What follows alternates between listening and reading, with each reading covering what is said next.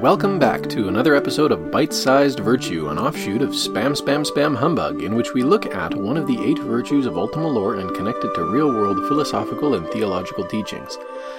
In the run up to Christmas, we were looking at the virtue of justice, and we'll continue looking at that uh, this week and next. Although, this week I actually wanted to discuss um, something a little bit more related to motivation. I mean, I've been writing and, and now recording meditations on the eight virtues of Ultima lore for a few years now, and occasionally the question comes up why do this? It's a good question.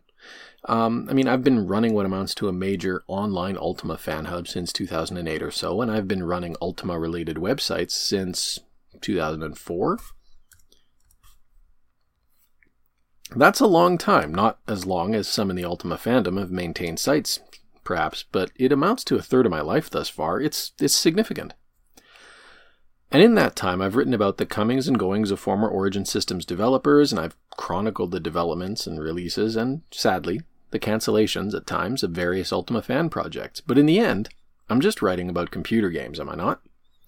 So why am I rambling on about philosophy and theology and Aristotle and Thomas Aquinas and all the rest? Now, I can't really say that the Ultima games had a particularly profound impact on my moral formation.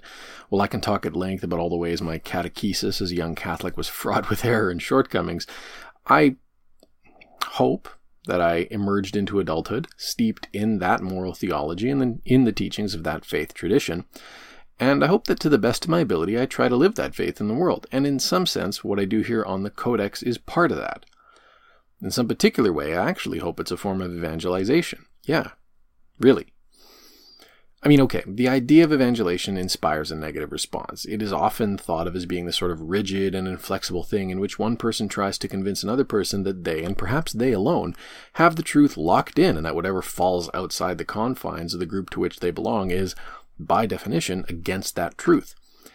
And, I mean, to be fair, that probably does happen. I mean, I've had to fend off that sort of thing myself. But that's not genuine evangelization either. Because really,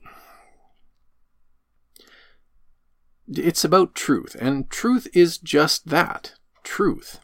Unlike as not, people outside of a church or outside of a belief system can still perceive truth.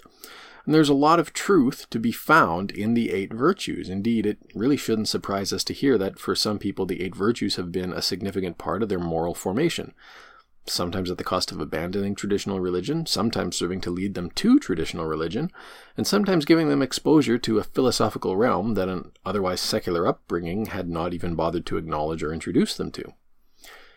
Evangelization really is about sharing, it's about dialogue, it's about enrichment. It's about emphasizing the real truths of the world in whatever form they're found, and in a language that people understand. I mean, okay, sure. I would love to hear that people come to embrace the Christian faith. Of course I would. And that's maybe in some sense a goal and intent of the discussions and debates that surround evangelization, but it's like learning to read. You know, those of us who've been reading for a long time almost don't have to look at the individual letters or even syllables of a word. We can look at the general shape of a word and know what it's supposed to be. It's called, I think, whole word reading.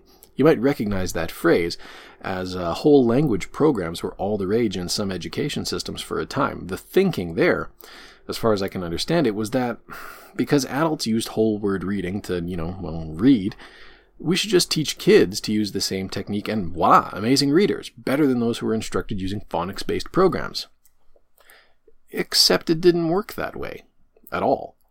Indeed, in several places, literacy levels dropped. Why? Well, because whole word reading only works when the reader in question has already internalized and mastered the concepts of how letters sound, how letters combine to create new sounds and syllables, and how those sounds and syllables work together to make words. And it's the same with evangelization. Hardly anybody's going to have a change of heart based on a single conversation, and even less so a conversation on the internet. But we all desire truth, desire to see it and understand it. And if in some way the eight virtues can serve to reveal truth, and they do, well, then that is a thing that I think is well worth exploring. And if that little bit can happen, then hopefully those who hear will continue to search after truth, and hopefully they find it more abundantly. somehow, anyhow.